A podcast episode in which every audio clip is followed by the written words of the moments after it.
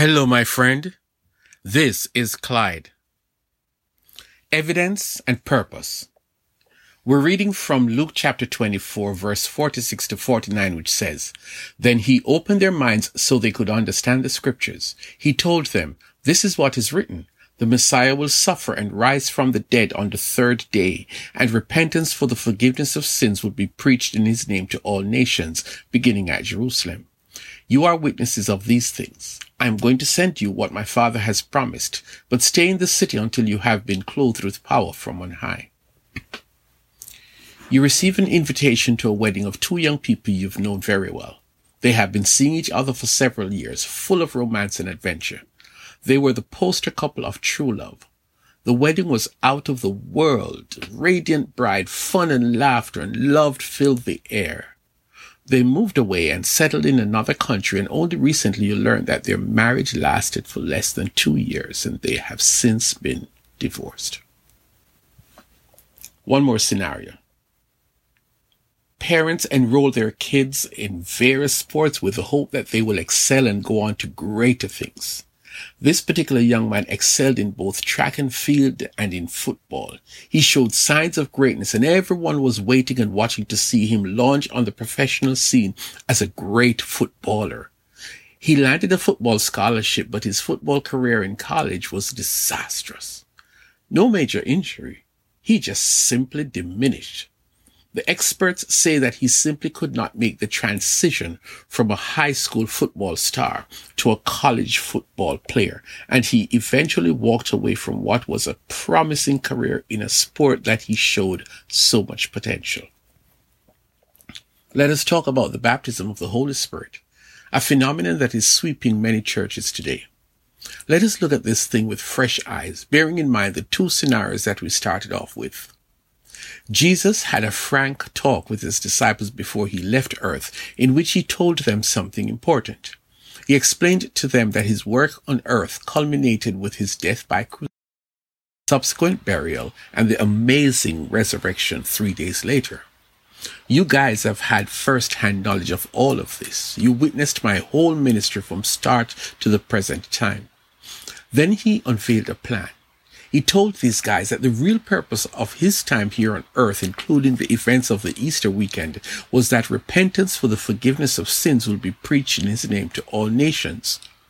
You are witnesses of these things. Awesome. These disciples were going to go all over the globe to tell people about Jesus, that he is the real deal. Tell people that Jesus saves and forgives sins. That is a huge undertaking. That is a mammoth assignment but it was inevitable. They must have seen it coming. That is why Jesus had them with him for the three plus years of ministry that he did between Galilee and Jerusalem. So now they are hearing it firsthand. The couple, they met and fell in love. The young man was introduced to sports. There is a starting point. After the starting point, there is the element of evidence that this is what it is supposed to be. Many theologians have concluded that the initial evidence of one having been baptized in the Holy Spirit is that of speaking in tongues. That is, someone speaking in an unknown language, especially during religious services. In the case of the young couple, the evidence of them being in love was the admirable romantic courtship that they had. Everyone who knew them saw them as two young people in love who would have a great marriage that would last a lifetime. The young man who was introduced to various sports started to expel, excel in two particular sports. This evidence is seen in the numerous trophies and medals won, the new newspaper articles of his athletic prowess, and him being well known in school and club circles. Evidence is important. Evidence speaks a million words. How does one know that they have been baptized in the Holy Spirit? There is evidence. Speaking in tongues is the most recognizable evidence. Then we come to purpose. This is where we're sticking to the text. Jesus said that when the disciples had the promised experience of being empowered by the Holy Spirit, the purpose was not the evidence. The purpose was to be witnesses. The purpose was that they would become effective witnesses about Jesus, his death and resurrection, not just in their local community in Jerusalem, but on a global level. The young couple showed evidence of being in love, but the bigger purpose of their relationship was getting married and staying married for the next mm, 50 years. No divorce, no unexpected death. The young footballer enthusiast had a promising future. I hear professional football player in his future. Lots of money from plying his skills for top professional teams, playing in the NFL for many seasons, being part of a championship team for many years. That is purpose. Evidence is good, very good, but evidence is not the end. Evidence is not where we park and camp out. Being able to speak in tongues is evidence and it is awesome.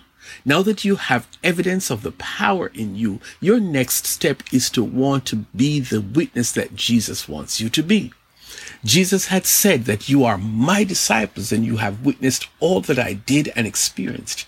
Now you are being commissioned to be my witnesses or my ambassadors, but I want you to receive a special kind of power that is downloaded through the baptism of the Holy Spirit.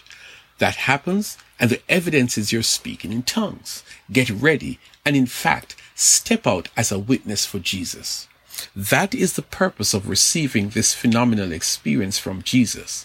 That is what Jesus wants you to excel in because this is the mission. So get this clear. You want to be a preacher or someone who tells people about Jesus. Well, there is evidence. Great. Now we want to see you fulfill purpose, become that dynamic preacher or great evangelist wherever God sends you. That's purpose. Step into your purpose. My friend, if you have any questions about what we, we shared today, you can send me an email at friendofclyde at gmail.com.